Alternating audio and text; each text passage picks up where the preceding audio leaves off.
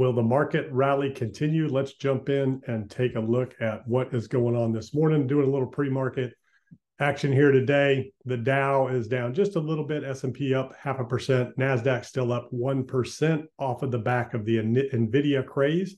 Uh, Nvidia blasted earnings and put even higher future guidance, but they're warning that more chip curbs will end the U.S. chip makers' ability to compete in China. So Nvidia is all the rage right now, and let's see where it's at at this point. I think it's up about six percent uh, so far this morning. Let's take a look at Nvidia here real quick. Uh, yeah, up about seven and a half percent this morning. It jumped as much as ten percent yesterday uh, after earnings were released. Retracted just a little bit. And we'll take a look at what is going on in the charts with Nvidia you know, uh, passing all time highs, but reaching that double top uh, where it sits right now. So, um, you know, other companies' earnings a little mixed. You know, a lot of retail misses and a lot of retail retracting guidance because, uh, you know, some are saying theft is creating a problem. Others are saying the consumer is retrading and contracting. And as we know, uh, as people come off the vacation, back to cool, back to school spending, things like that, they're having to spend money going for back to school stuff for college, for all the different things. So that's going to take away dollars that could be spent in other areas. And then again, this fall, uh, we're going to have a lot of guidance in terms of what the consumer strength looks like going into Q4, Q3, Q4, uh, because of the bills that are going to come due from summer vacations, back to school expenses, things like that. Uh, the big event that we have coming up tomorrow on Friday, uh, Jerome Powell speaks at Jackson Hole. And last year when he spoke at Jackson Hole, that was August when the markets, um, you know, sold off down into that October low. So Jay Powell came out, said that was inflation was way too high. Of course, inflation was, you know, way high. It was, you know, two, three times what it is now, uh, or at least double, close to 9% back then. Uh, when he said we had a lot of work to do, there's going to be a lot of pain for businesses and households and he's been dovish ever since. And the markets largely has, after it rebounded in the October low, kind of largely ranged until recently with the Nvidia pump and all of the news of inflation subsiding, no recession, things like that. So the consensus is no recession. The consensus is inflation is subsiding. It, yet, pretty much everybody watching this knows that inflation is still a problem. Food is still expensive uh, goods and services are still expensive, gasoline is still expensive. The rate of inflation or the rate of prices rising has subsided a little bit, but prices are still high. So even though you know the inflation rate's coming down, which is disinflation, prices are still high, and it's putting a lot of pressure on consumers. People are racking up credit, uh, maybe dipping into the savings, but people still have a lot of equity in their houses. House prices haven't adjusted that much from you know very distorted all-time highs. Um, and uh, people still feel that that are in the market still feel relatively well off because the markets have rebounded quite a bit from the peak back in uh, 2021. So this is the Dow right here. Rejected on the 786 was that last line of defense. Right now, wrestling with the 702. If it cannot hold the 702, then uh, you might be looking for new lows. But right now, it's a lower high that we have that all of the indexes have currently put in a lower high based on the recent trends. The Nasdaq has had the most strength, beginning with Apple. Then Nvidia took off, uh, but you know, and and has found support right now on the 702. Came, rejected the 702, and then ultimately bounced up and found support on it uh, on the back of the earnings uh, and guidance in the tech sector. Right now, the S&P kind of wrestling with that 702. Kind of the same thing that was happening back in uh, August before Jerome Powell spoke last time. So that's going to be key. He's been pretty dovish ever since. So we'll see uh, what his tone looks like uh, in terms of you know whether he's going to claim some sort of victory or progress on inflation and indicate that they are moving towards their soft landing. The VIX had a little bit of a pop, retracted. Uh, so we could look for a VIX event off of the back of Jerome Powell if he comes out and talks tough. The dollar breaking this little trend here, wrestling with it. We'll see if the dollar can find support on the t- trend and continue up, or if it's going to reject and just again, this is this would be a lower high. You have your high, lower high, lower high, lower high, and lower lows, and continue almost a channel kind of heading down. The two-year retracting a little bit off of this previous, uh, almost a double top. You had a double top here, kind of a triple top there. uh, generally this this triple top pullback won't be too severe in most cases and, and could continue on the 10 year same thing and uh, people are piling into treasuries because uh, of in, you know recession fears and things like that so that is interesting because markets are still you know doing well and pumping a little bit in light of treasuries pumping so a little bit of an unusual action there and we see back here in october when the markets were at their lows, yields were at their highest. Uh, August, yields were a lot lower, bounced after Jerome Powell's comments, the flight to safety trade into some yield. Uh, US oil kind of retracting a little bit back down to 78, coming off of that $84 range. And uh, gold getting a little bit of bounce here. Uh, we'll have to see where that ends up going. Let's take a look at Bitcoin.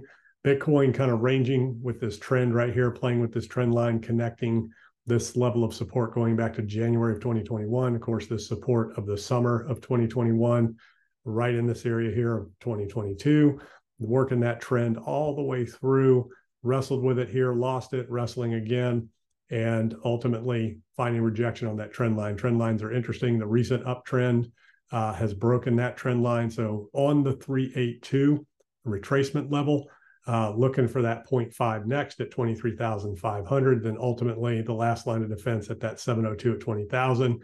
The probabilities are pretty good that it's going to check that 20,000 level. It may not, but right now in the current situation without an ETF approval, and especially if ETFs get punted into next year, if Grayscale loses their uh, lawsuit, you could definitely see a retracement back to that 702 level of 20K then that will be the you know the big line of defense there. If we get you know some sort of positive guidance on Bitcoin ETFs, spot ETFs, and Grayscale wins their case, you might see a nice little pop and get back up here and start testing that uh, 31.7 previous uh, range level there. If it can break that, then you're back up to the 40 you know forty thousand dollar range to kind of test that.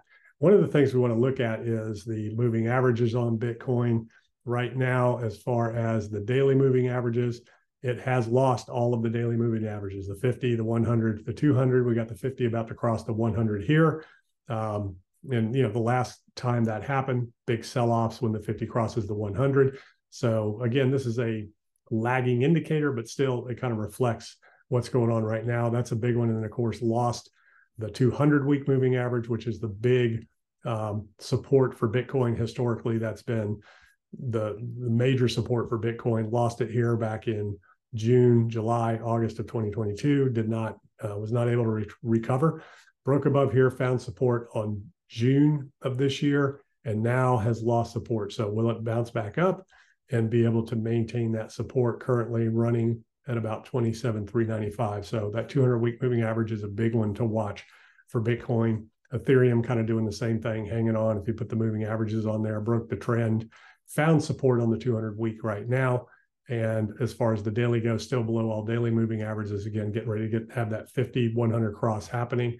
And we've seen when the 50 crosses the 100, that's usually off of a off of a little drop there. So uh, market's kind of hanging in there. Let's take a look at Nvidia real quick. we'll pull that one up.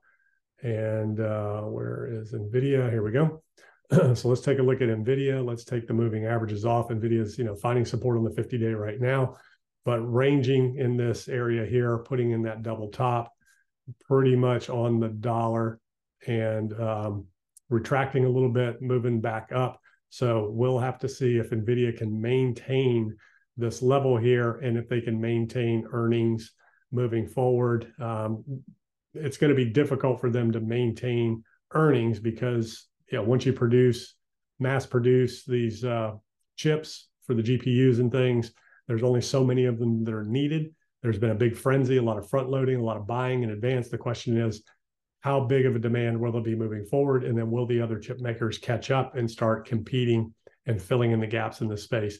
You have a gap right here back back from May of 23 uh, May of this year. So look for that gap to get filled at some point. Gaps like to be filled, which is down to 315. That'll be a major support area critical for NVIDIA, which is just below the previous all time high. So uh, lots to watch for NVIDIA, basically keeping the market uh, pumping right now, a lot of positivity. So interesting time in the market to have yields where they are, to have stocks doing what they're doing, and all of the other things. But keep an eye on Jerome Powell tomorrow. We will have a really good indication of what the Fed is going to potentially do in September, what kind of guidance they're going to provide. And of course, they're going to say data dependent. Um, you know, they still need to get inflation down to that 2% target uh, and things like that. But it'll be interesting to see if he comes out firm against the markets or if he's happy with where the markets are because it kind of leads into that soft landing narrative that the consensus seems to be. One other thing that we want to take a look at is the uh, we want to take a look at Fed funds rate. Here's a historical chart of the Fed funds rate, and typically, you know, rates are, you know, where we're at now in that five percent range historically uh, has been prior to 2003, 2004. So back here in 2000, you know, in the 80s, 90s, you know, rates in the fives were not bad because we've seen spikes up into the 15% range back in the 70s. But since that time frame, you had 1989 rates were in that um, you know, 9, 10% range. I, range. I bought my first house in 1990. Interest rates were about 9% on mortgages. Um, the Fed funds has not fallen much below 3% historically over the last 20 years plus until 2000 when we had the dot com bust rates uh, dropped all the way down to 1% the real estate market started really heating up there in that time because interest rates uh, rates drive the market as does supply and demand. But rates and the availability of credit are the two biggest drivers of, of real estate values and demand. Uh, as we saw in 0405 that was the peak of the housing market. Rates started jumping up to that 5% range five and a quarter. That's what broke the housing market 2008 2009 rates fell off a cliff and basically stayed flat in the zero range from 2010 basically through uh, effective rate got up to almost 2% in 2018 2019 but basically from 2009 10 and that's when qe started and all that through basically the 2015 2016 timeframe. 2017 and 18 powell tried to raise rates. The markets sold off and uh, rates again after 2020 stayed down below that zero range. So this is the first time that rates have elevated like this since coming off that 2010 to 2015 16 timeframe. And we all know what the markets did during that time frame if we just go back and take a look at the s&p uh, during that time frame let's go on the weekly here and you can see the results.